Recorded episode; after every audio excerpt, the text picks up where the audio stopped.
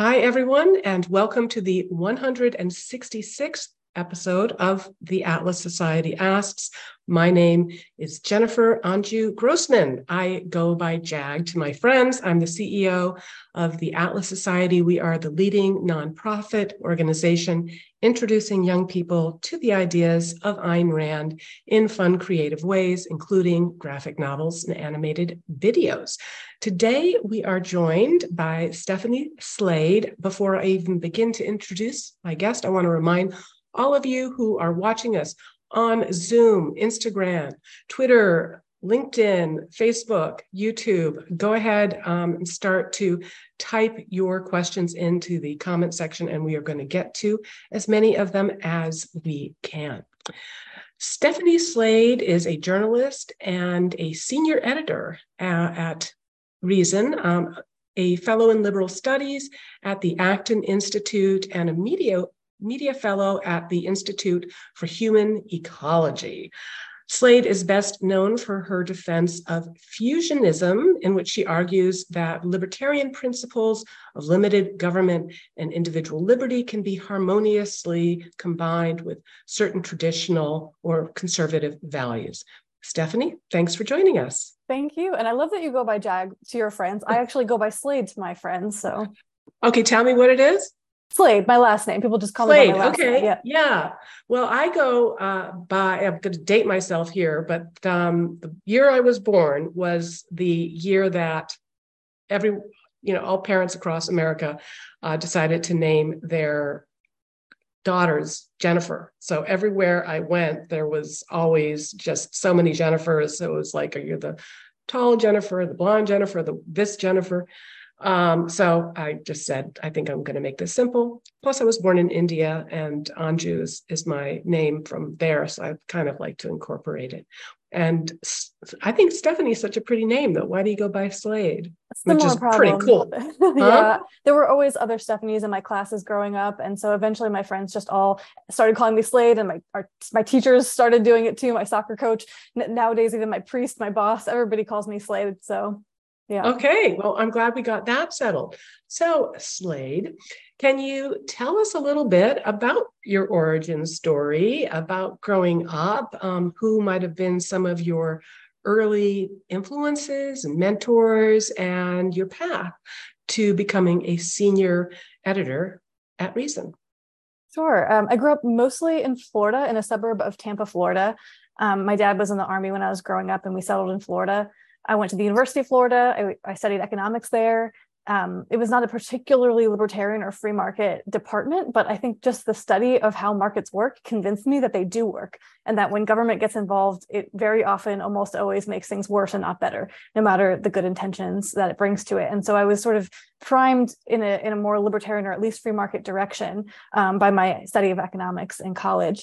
Um, after school, I moved to DC. I knew that I had a love of politics and wanted to do something touching on politics. I also love to write. Um, and so I, I, came here to sort of, which is where I still live, to sort of pursue this this dream of mine. And um, eventually, I had a chance to attend a um, week long colloquium uh, hosted by the Institute for uh, Humane Studies. They would do these these seminars where you know they get like hundred young people either in college or right out of college, and you would spend a week being steeped in the ideas behind libertarianism. And that was very formative for me. I, I think that it was the first time in my life when I realized, like, yeah, these are my people. I really am a libertarian. I, hadn't wanted to really embrace that label or, or, felt that it necessarily captured what I was, but um, but then I, I eventually came around to it and um, have been sort of trying to to advocate those ideas ever since.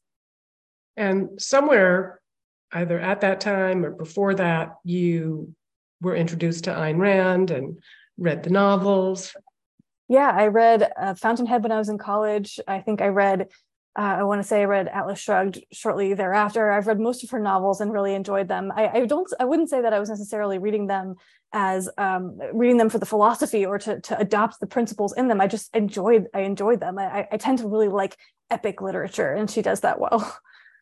Yes, heroic literature, dramatic. And um, also, just from a literary point of view, I think uh, one of the most superb integrations of, of plot, and she has great plots and characterization and theme. So, Um, and we're going to be getting you that shipment of our graphic novels as well. So, uh, reading your bio, it looks like we were both uh, cutting our teeth as speechwriters. I wrote for George Herbert Walker Bush, uh, but don't blame me for the read my lips line that was Peggy Noonan. So, how did you get into speechwriting? Uh, I, like I said, I came to DC with an interest in politics. I had been an obsessive fan of the show The West Wing, and please don't judge me for that, but it, it still is my favorite show. It was on TV when I was in high school and college and I just fell in love with the idea of being like the next Sam Seaborn, that was Rob Lowe's character in The West Wing. He was a speechwriter for the president. And so I came to DC and I was like, I'm gonna, I'm gonna find a way to do, I want to work on campaigns, I want to help get good people elected to, you know, positions of power. Um, and I ended up getting very lucky that one of my former professors just heard about a freshman member of Congress who needed some help with speechwriting and did not have a very large budget. So a kid right out of school willing to do some freelance work on a on a shoestring budget was a perfect match. So I did that for maybe a year, year and a half or so, um, and I found that I actually didn't like it very much. I also worked in Republican politics for doing polls and focus groups, uh, public opinion research. Um, on behalf of Republican clients for about three years total and um, learned a lot but again found that i didn't like it that much because i realized during the course of this period that you know i agree with republicans on some things but i also strongly disagreed with them on some things. This was again part of my journey of, of coming around to realizing like i really just am a libertarian small l libertarian but libertarian and not conservative and so eventually I thought I got to find a way to not write what other people believe, which is what you do when you're a speechwriter or when you're a consultant, but write what I believe. I wanted to do that. And so I started looking for a way to get my foot in the door in journalism and eventually landed at Reason, where I've been for the last nine years. Wow.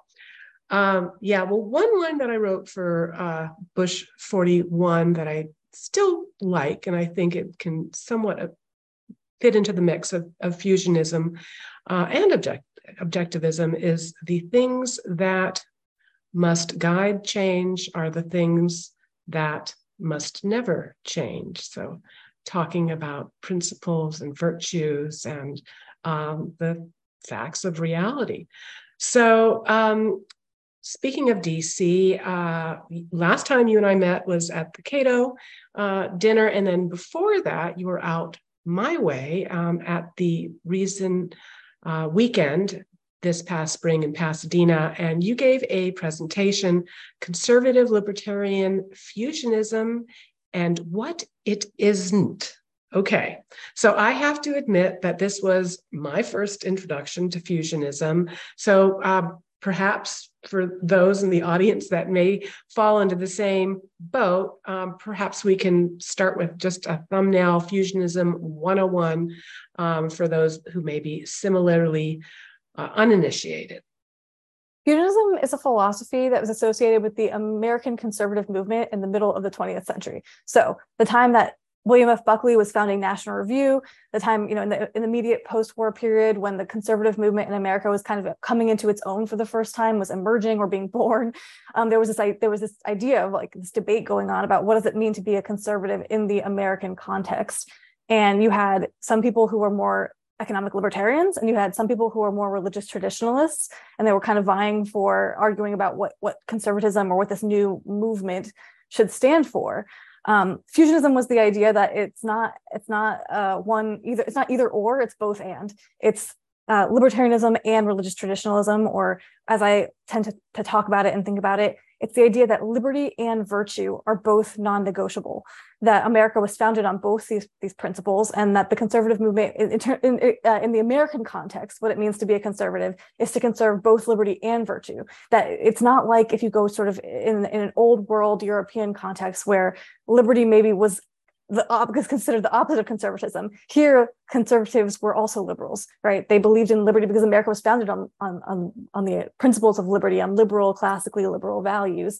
And so conservatives here were going to be defending liberty and also virtue, but that you need both. That was the idea. And it was a very influential sort of synthesis of these of these positions that I think I don't think this is a controversial statement to say that the, the American conservative movement was founded upon this this synthesis, this fusionist idea.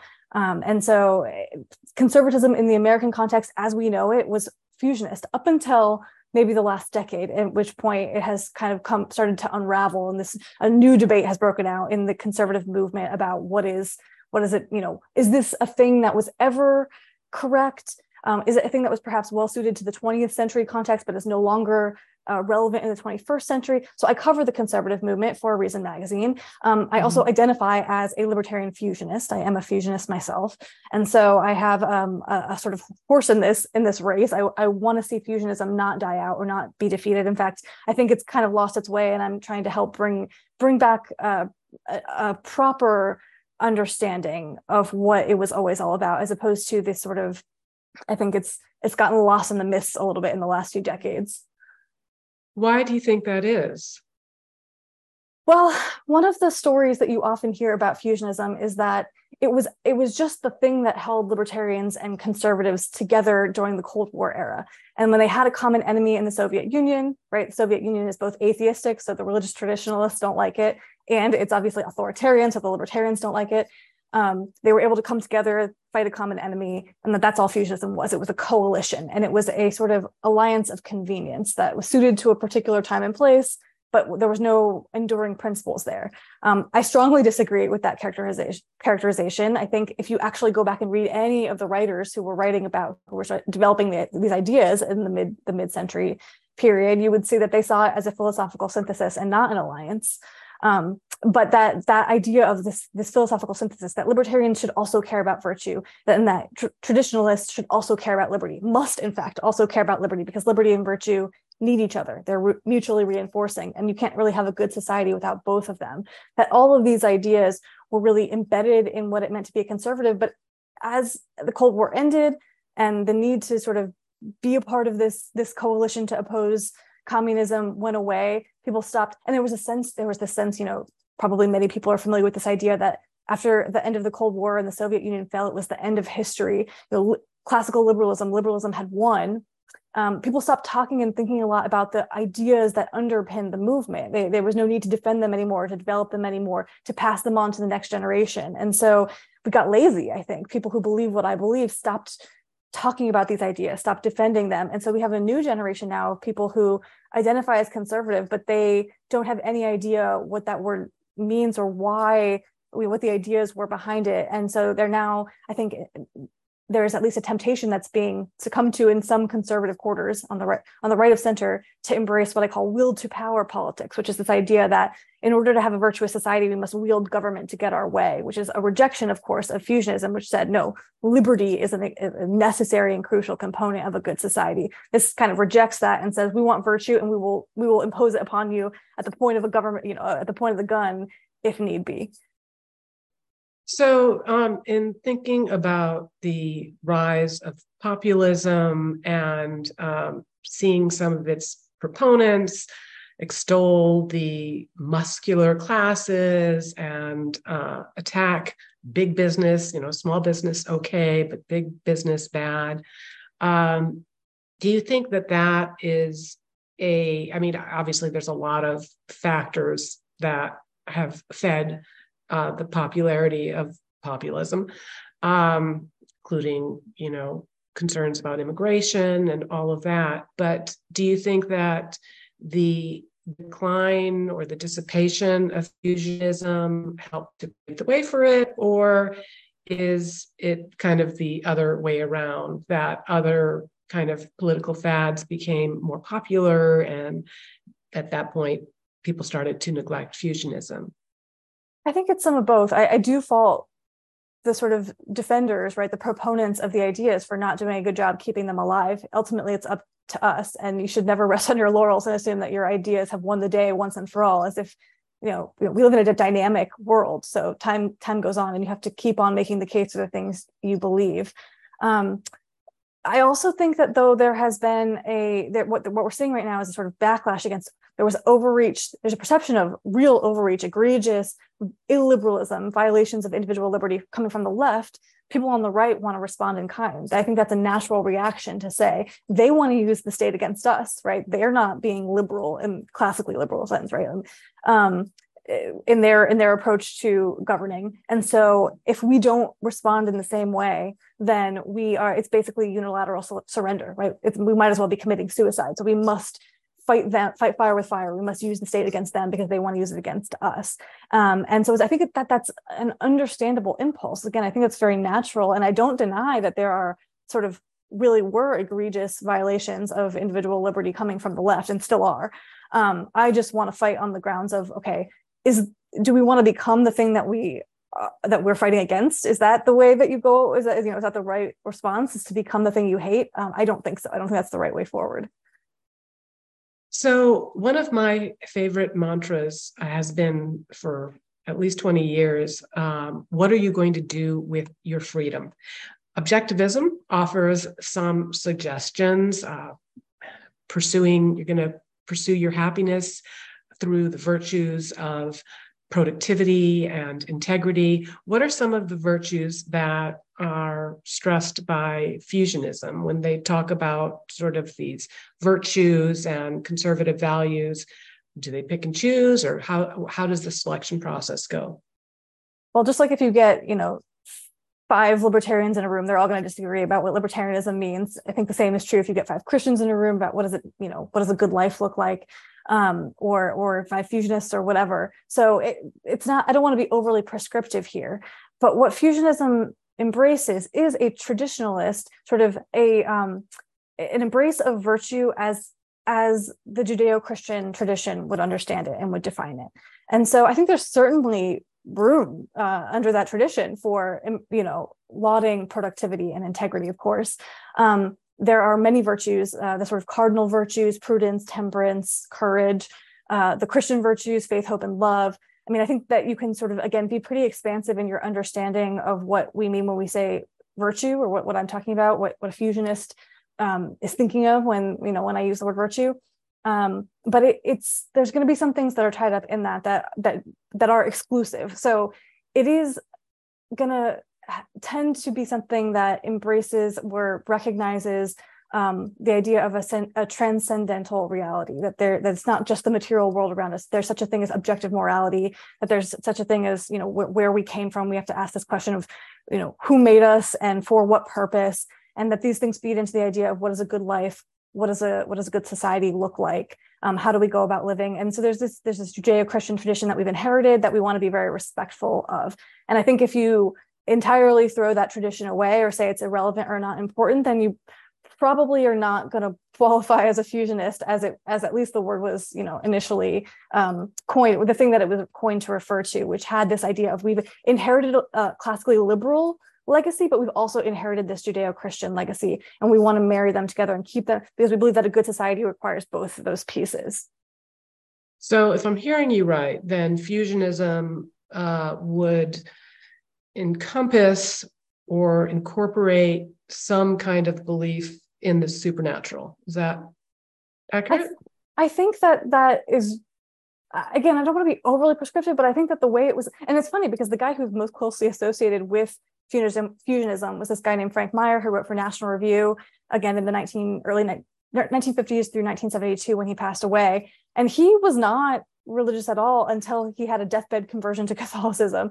So, although he was the one that really was articulating and advancing this idea of fusionism, he did it from a position of respect for religion but not for, as a believer himself at least at least or or at least not practicing sort of you know somebody who went to church and ex- received the sacraments or anything until until he was about to pass away so i think there's room for people who say i respect the inheritance that we have in fact i met somebody at the at the reason weekend the conference where we first met um, who said like i'm an atheist but i absolutely agree with everything you said. This is part of our mm-hmm. legacy as a, you know the western the western tradition is one in which the, the, these beliefs matter and we should be respectful of them. So she she doesn't accept them herself but she thinks that they're important and um, wants to wants them to be cherished in society. It was it's very interesting. I, i'm not trying to like read people out of fusionism but i do I do think it's important to recognize that the word virtue can mean anything depending on whose mouth it comes out of. And of course, people on the left who I very much disagree with um, would push a particular vision of morality. They have their own vision of morality, their own conception of morality.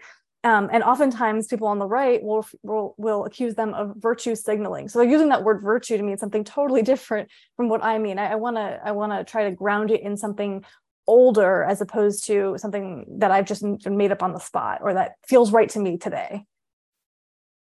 So, one of my occasional turnoffs uh, when it comes to some libertarians is that it they almost sometimes seem to border on libertinism. Uh, that it goes beyond advocating for the freedom to smoke pot or take hallucinogens, but often seems to celebrate these lifestyle choices as somehow uh, cool. Uh, am I alone in this, or uh, would you make the same critique? Friendly critique. Yes, I would. I would absolutely share that. Now, and I think that most people actually do recognize that there's this, an important distinction between saying this thing should be legal, the government should stay out of this, and saying this thing is morally good or ought to be encouraged. Right. So, like. the example I love to use to, to illustrate this point is almost everybody I think recognizes that adultery is wrong in some sense. most people would say that, I think. They would say it's wrong. But do they want to empower the state to be raiding people's bedrooms and hauling people away and locking them up for cheating on their spouses? No, almost everyone also recognizes that that would not be a proper use of government power. So something can be wrong and maybe it should still be legal something is legal the things that are legal shouldn't shouldn't necessarily be encouraged. Maybe they should be strongly discouraged but in peaceful ways right? In in non-coercive ways. Yeah i actually think that there might be more traction when it comes to um, legalization of some of these substances if there if it was married like you know fusion in a fusionist way with a strong denunciation of it. And to say i i i don't do it i don't encourage it among my children. I think it's really important to um, be able to protect my capacity to reason. You know reason is our sole means of survival and flourishing. But that said i you know will advocate for people's uh, right to do wrong and even if that wrong is sometimes to themselves and i'm i'm not going to you know stand in their way. So um so i remember i think it was back in 2014 the new york times magazine ran a story has the libertarian moment arrived? Okay so that was nearly a decade ago. And on one level that headline doesn't seem to have uh, aged particularly well, as populism and conservatism seem to have captured the political momentum since then. But on another level, Gen Z survey data seems to show that young Americans are uh, kind of broadly moving in a more libertarian direction. Uh, we've seen tremendous progress on things like school choice. So those are my very superficial observations. You cover libertarianism, you cover conservatism. Um, where is the libertarian moment? Uh, has it arrived? Will it arrive?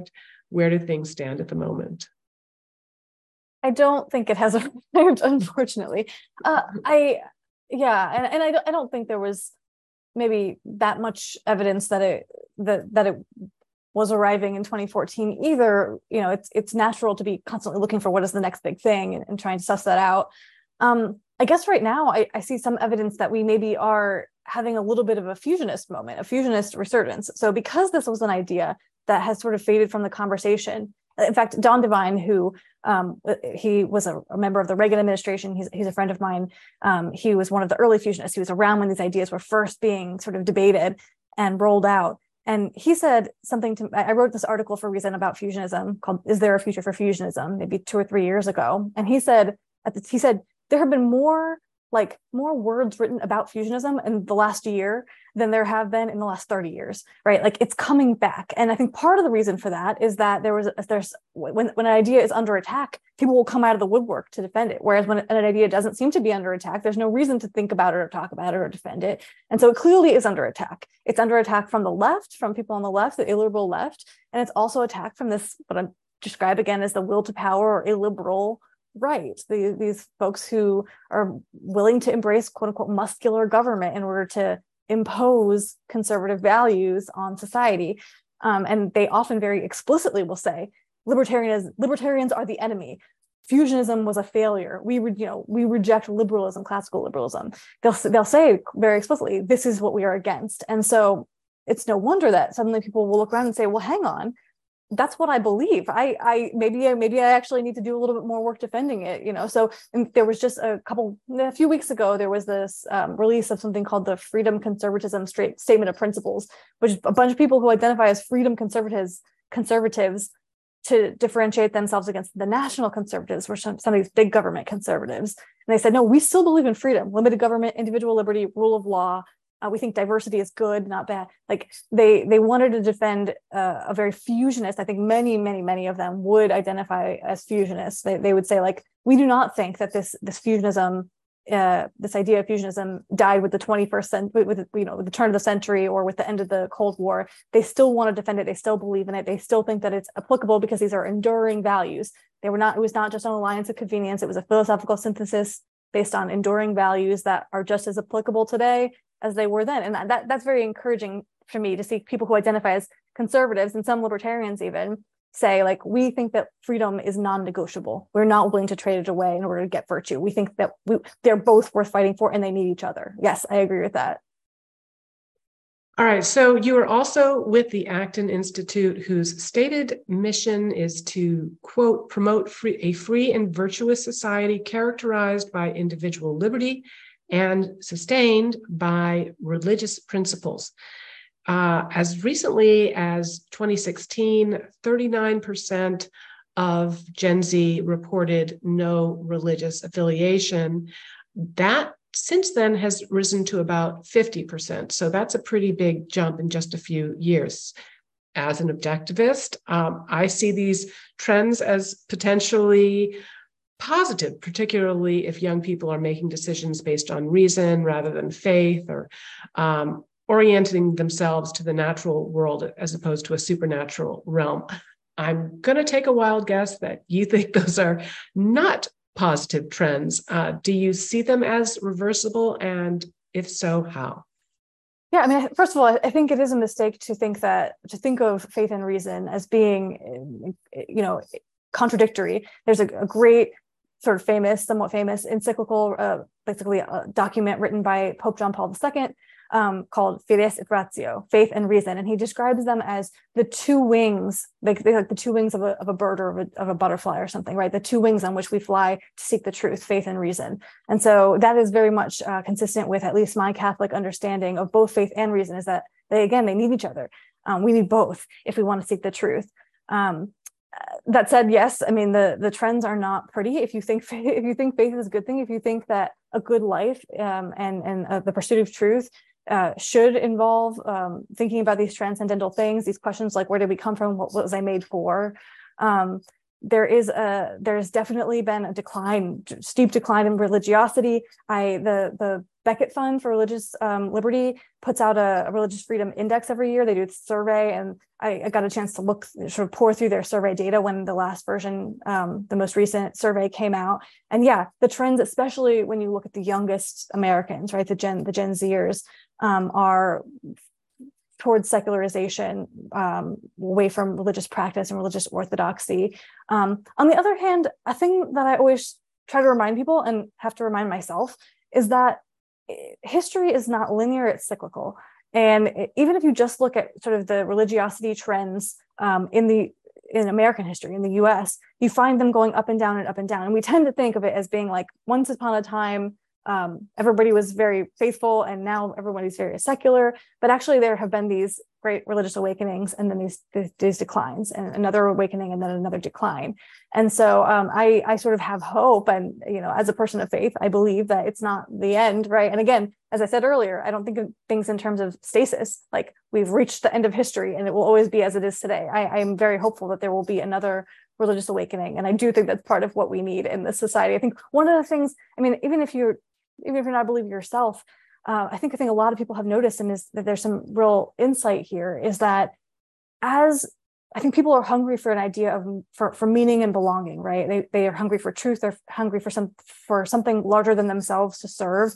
And as society grows more secular, I think one of the things you're seeing is people increasingly investing all their hopes and dreams and meaning and belonging in politics and worldly politics, and that that is not a very healthy uh, place to seek that kind of meaning. Um, and one of the things that we, you know, the part of the reason I think our politics are so toxic right now is that people's identities are wrapped up with their partisanship in a way, a sort of a, a more intractable way than in the past. So I would like to see, even again, even if you maybe you're like, well, I don't, I don't believe in God. Um, maybe you can see the ways in which religion religion going away actually leads to some pretty bad practical outcomes in in terms of the uh, our, our, our politics, our practical politics?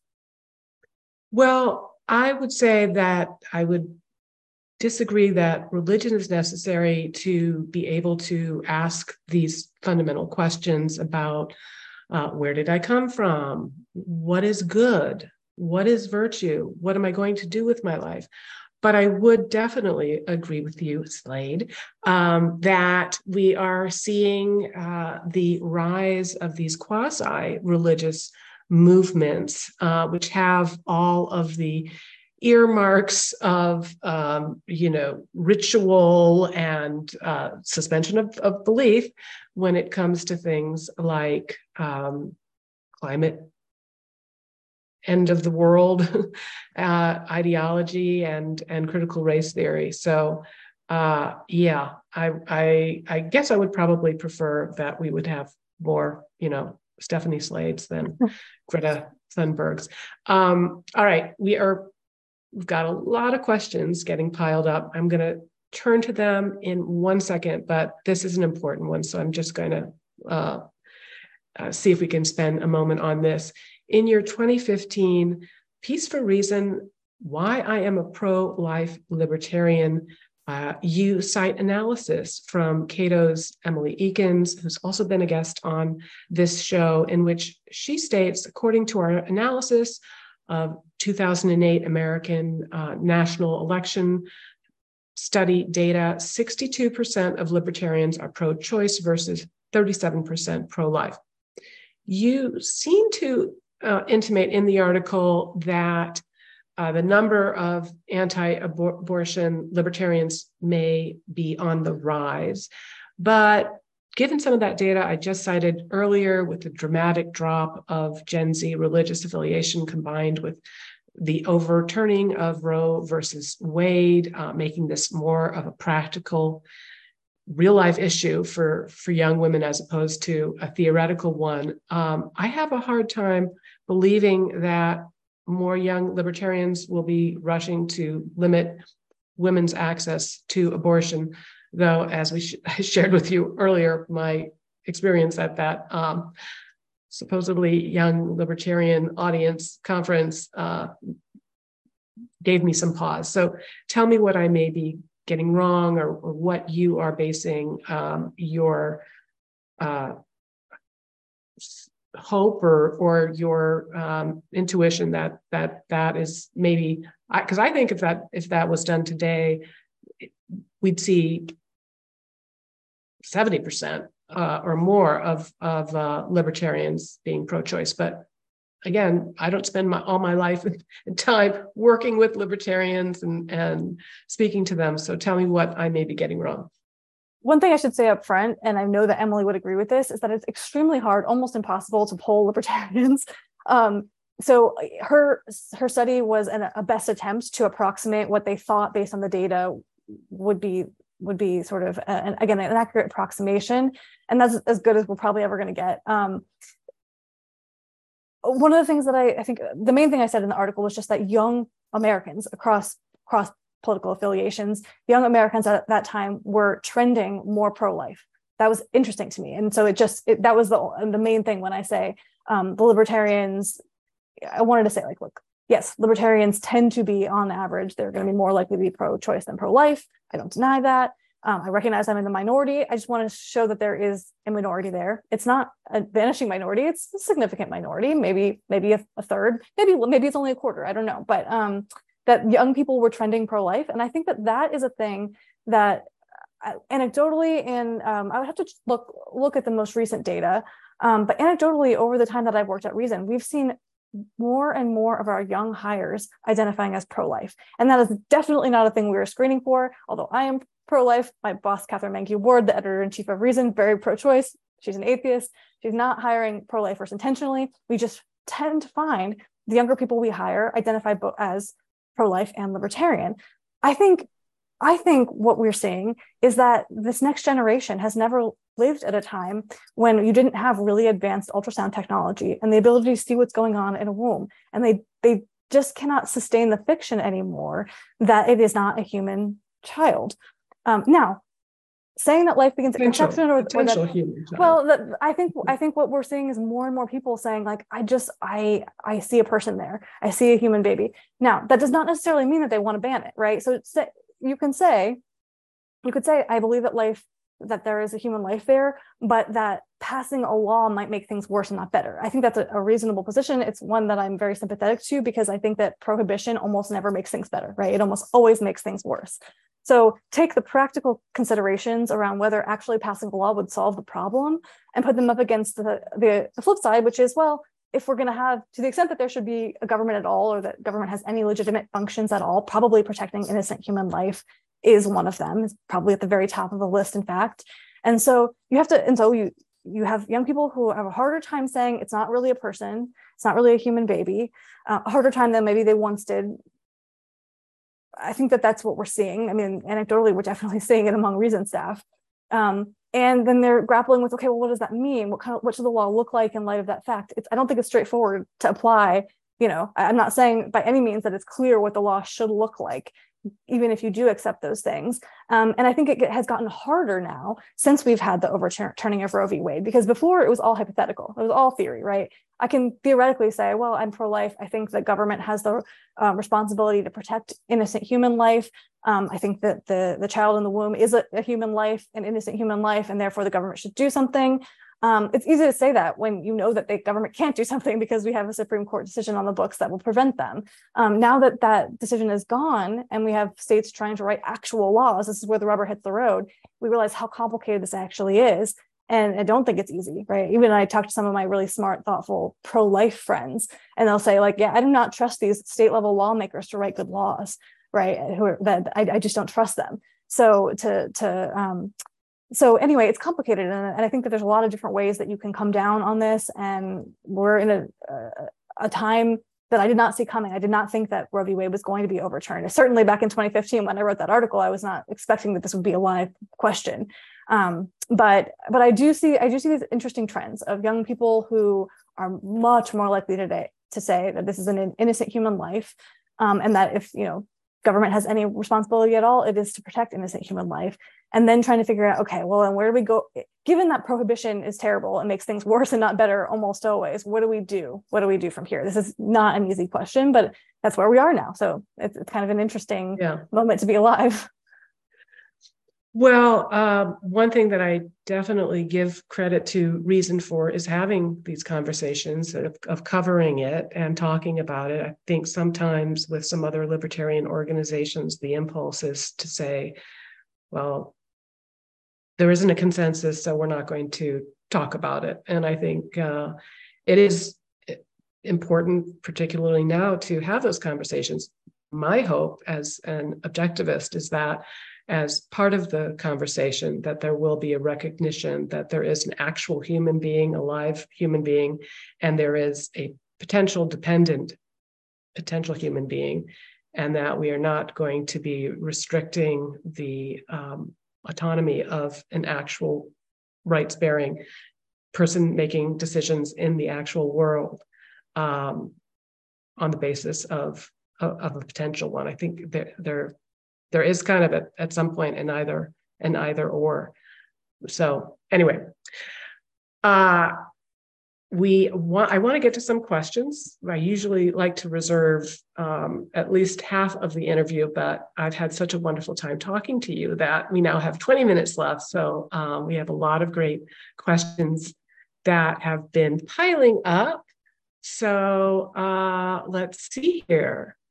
Um, Jason Carroll on Jackson Carroll on Facebook asks, do you think there is a correlation between rising secularization and rising depression and mental health issues in young people.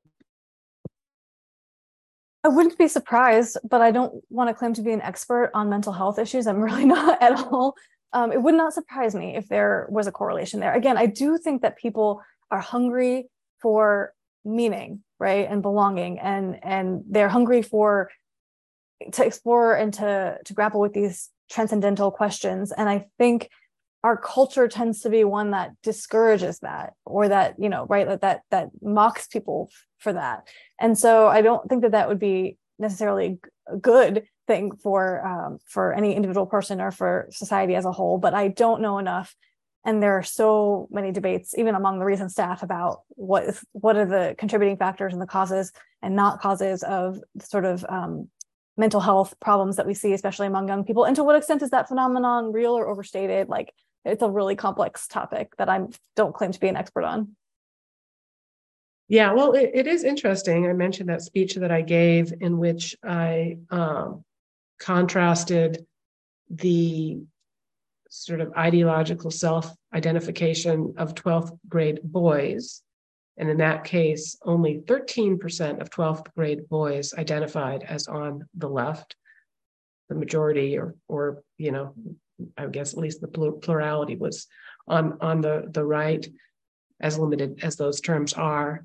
And then you flipped over to 12th grade girls, and it was the opposite, but actually even more um, extreme that only 12% of 12th grade girls identified as um, as conservative. And so I think that's a really interesting question to dig into as well. I just as a hypothetical, might throw in there that some of them are concerned about the abortion issue.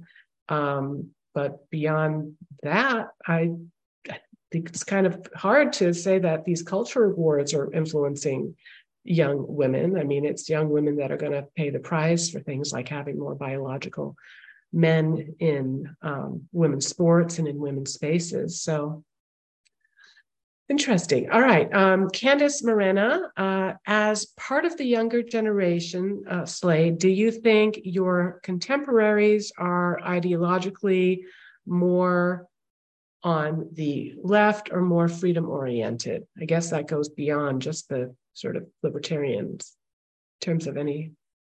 I should say upfront that I am uh, smack dab in the middle of the millennial cohort and we are no longer the youngest generation even among the even among voters anymore so i am now in that position frequently of being that person going kids these days like i don't understand right. them you're still um, the youngest person at you know in, in, in the movement that i know but anyway well or you just look you just look marvelous i don't know what you're doing i tend Fabulous to yeah skin regimen um uh, Gen Z is very interesting. I mean, I, I, I should spend more time with the data because uh, um, I, I, should understand this better than I than I do at the moment. Um, it does seem like they um, are much farther to the left. They are much more secular, right? Less religious. Um, I don't uh, don't disagree or deny at all that I think that the striking down of Roe v. Wade has increased the salience of the abortion issue in a way that is pushing people who maybe were on the fence uh, uh, in the direction of being opposed to legal restrictions on abortion, right? So in the pro-choice direction, even some people I know who identify, I mean, even me who identify as pro-life, I, I absolutely do identify as pro-life.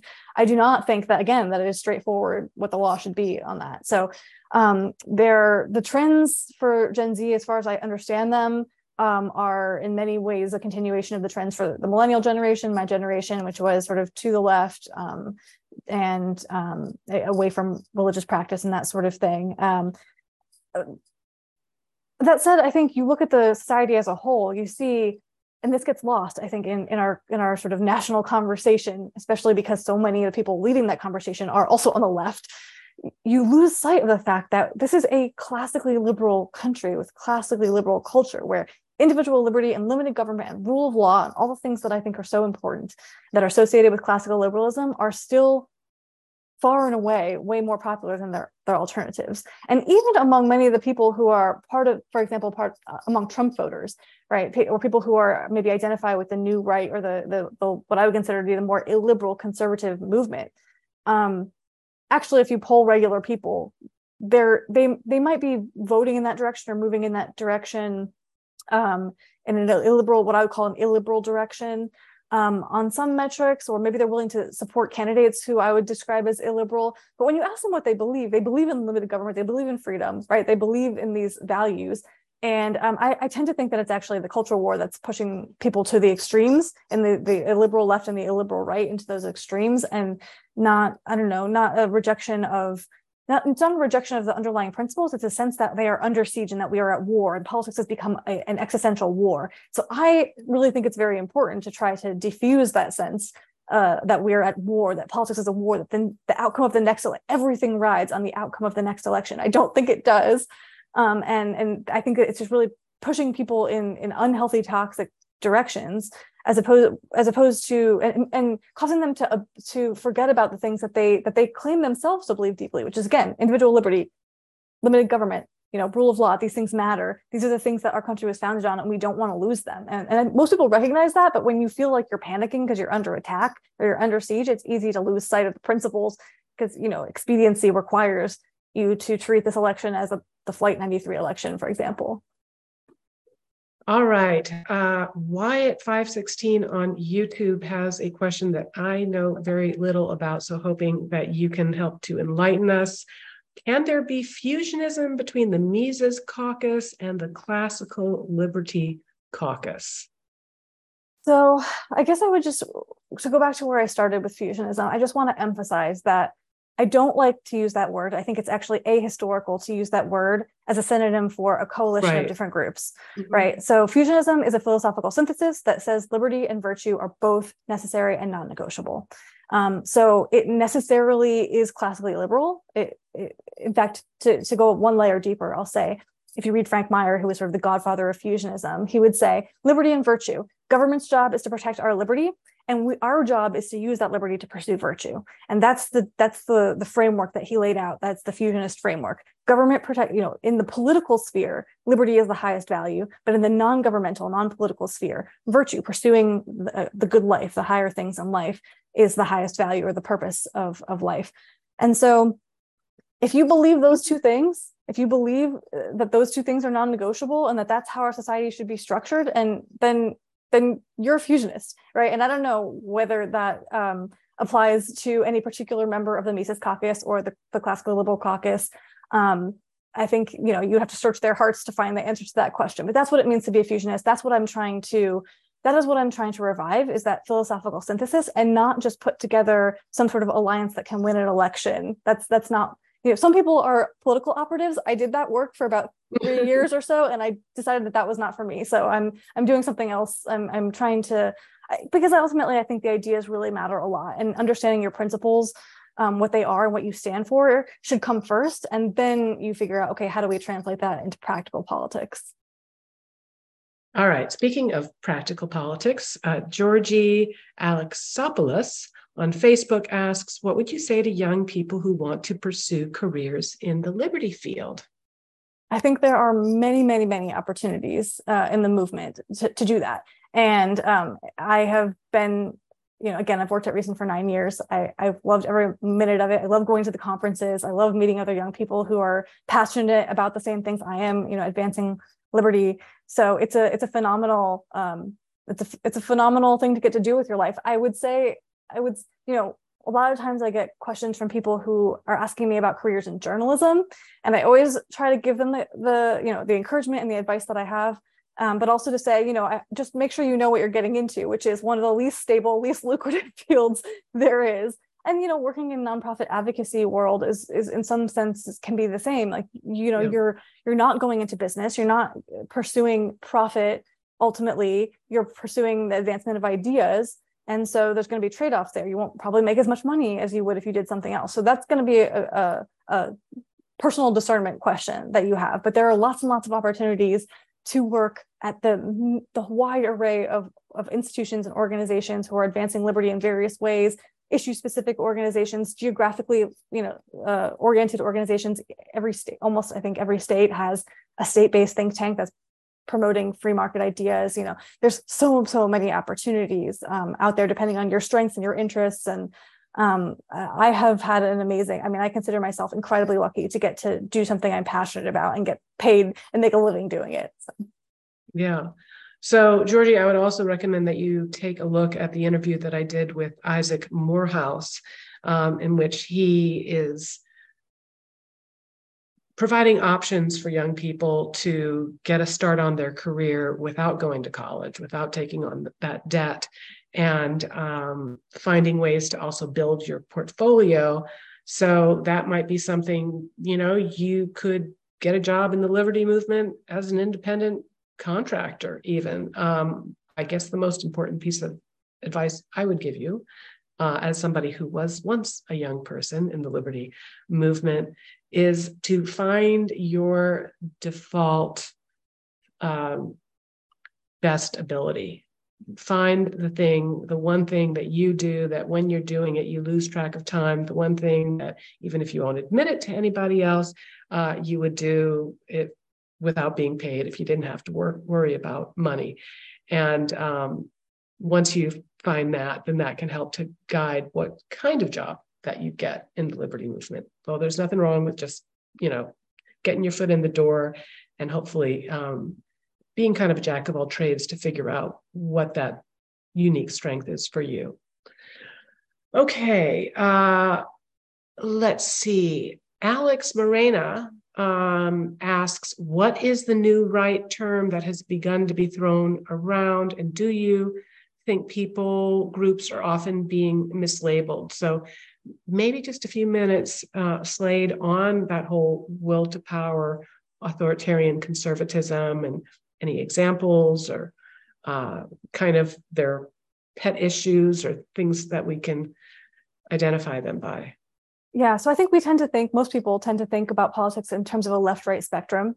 But uh, as a libertarian, uh, I think it's important to add a second dimension, which is the sort of a liberal illiberal or authoritarian libertarian right? This goes the other way. It says that you can be on the left or on the right and be classically liberal believe in liberty or you can be on the left and the right and be illiberal. You can believe in authoritarianism. You can want to use the state to impose your will on other people.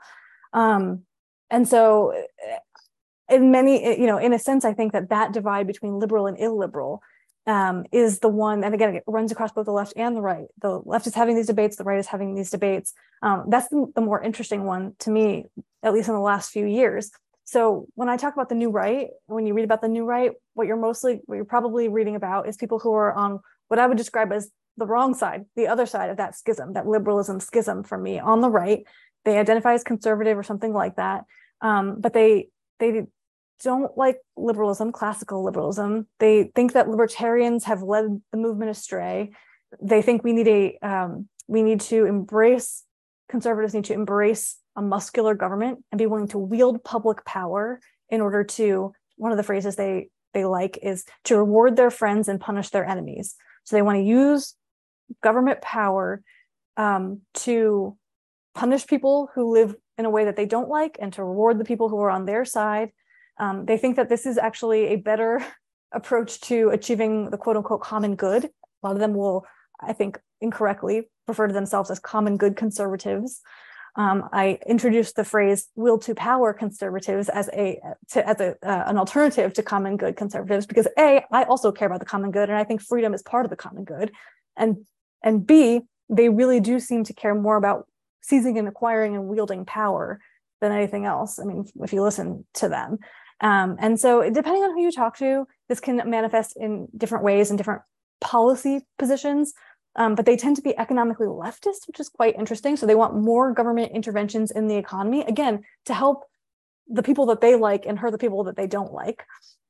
Um, and uh, some of them are more religious and some of them are more secular. The religious ones sometimes talk about like we we need to um, restore blue laws, laws that force businesses to close on Sundays so that everybody can go to church. We need to make it harder to get divorced. We should, um, you know, maybe we should have an established church actually, which of course is a thing that's inconsistent with the First Amendment, but they're dreaming big. Some of them. Um, the, uh, sometimes there's a racialist component. In fact, increasingly, I think there is a racialist component, a sense that we should be using the law in order to promote people who look like us and who keep out people who look different who worship differently, who look differently, who have a different culture, speak a different language. We should keep them out. They're the enemy. We should be looking, we should be using public power to protect ourselves. Um, I reject all of that. Uh, that that, but that's sort of those are components of what's going on in the new right. Um, and there's different factions, and they're sometimes at war with each other. so it's not like they all necessarily play nicely with each other all the time. And again, some of them are very religious, and some of them are very secular. Um, but I think that what they all share in common is a rejection of liberalism, again, classical liberalism, which is another way of saying a rejection of fusionism. They're they're anti-fusionists. And so I see them as being on the wrong side of that schism.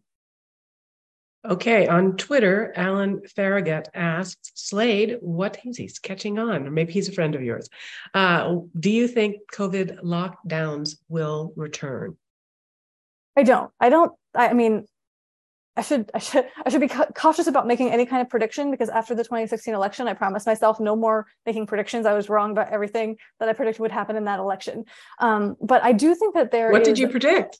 I just, I predicted that Donald Trump couldn't win, as so many others did. I didn't see it coming.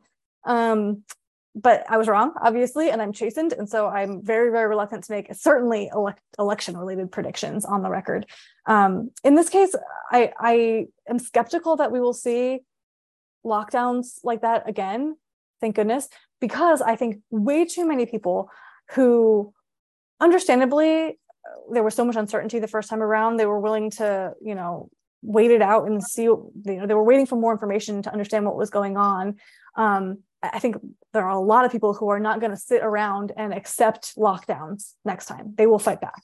So they they they just I just do not see there being the political will to go along and play nicely with authorities telling people, you know, that they have to stay in their homes or this and that. I mean, there may be um, there may be attempts, and it may be there may be geographic variance where blue states have one set of rules and restrictions, and red states have others. But I just really think that there's going to be a, a much more vocal outcry next time around. Now that we've been through it once and seen, you know, seen how it can go and it's not such a novel right. threat that, that it was the first time where there was so much fear and confusion about what was even going on that first time around.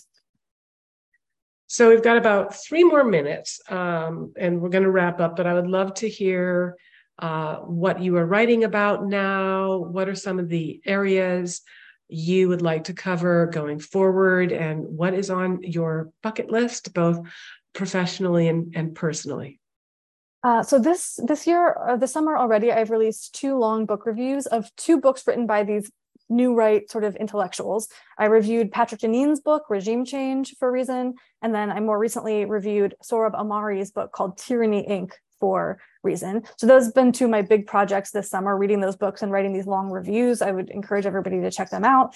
The next thing I'm hoping to work on is a long piece. I tend to write longer pieces for Reason Magazine, which is um, it's one of the nice things about being a senior editor is I get to spend a little bit more time um, on long long form magazine uh, feature length articles. And my next one I hope will be about this question. I have this question about is is the political realignment really happening? Is this idea that the Republican Party is going to be the blue the multi-ethnic working class party or blue collar party? Is this really happening? Does it really mean what people suggest that it means? For example, does it really mean that the Republican Party is going to be abandoning um, support for free markets and free trade, uh, or should it mean that? Um, and and th- questions like that. I, I, think that the the future of the parties and whether there's this this realignment happening where the, the parties are not going to look or mean look like or mean what we thought what we've always tended to think that they have meant in the near future because of the way voters are crossing boundaries and it's a very interesting question so i want to dig into that and explore it a little bit um, for a reason that's my next big project um, and bucket list, I don't know. I want to keep writing, keep traveling. I love doing travel journalism. So I, we didn't get a chance to talk about my article about monks who make booze, but I hope people will, will check that one out as well. It's one of the uh, one of the articles I was able to write after taking a trip. So travel, write about the places I visit. Those are probably my main goals. Well, if your travel journalism takes you to Malibu, uh, then I would love to host a dinner party for you and we could hang out here and uh, maybe even catch some waves together. That would be fun. That would be lovely. All right. Well, thanks, Slade. I want to thank also all of you who joined us today, asked all of those great questions as always, uh, we know we don't have, you know, moochers and looters watching us. So if you enjoyed this video or any of our other uh, materials, please consider making a tax deductible donation to the Atlas Society at atlassociety.org. And I will look forward to seeing you all at this space next week when uh, Senior Fellow of the Manhattan Institute, Heather Mac Donald, will join us to discuss her latest book, When Race Trumps Merit uh, on the Atlas Society Asks. So we'll see you next week. Thanks.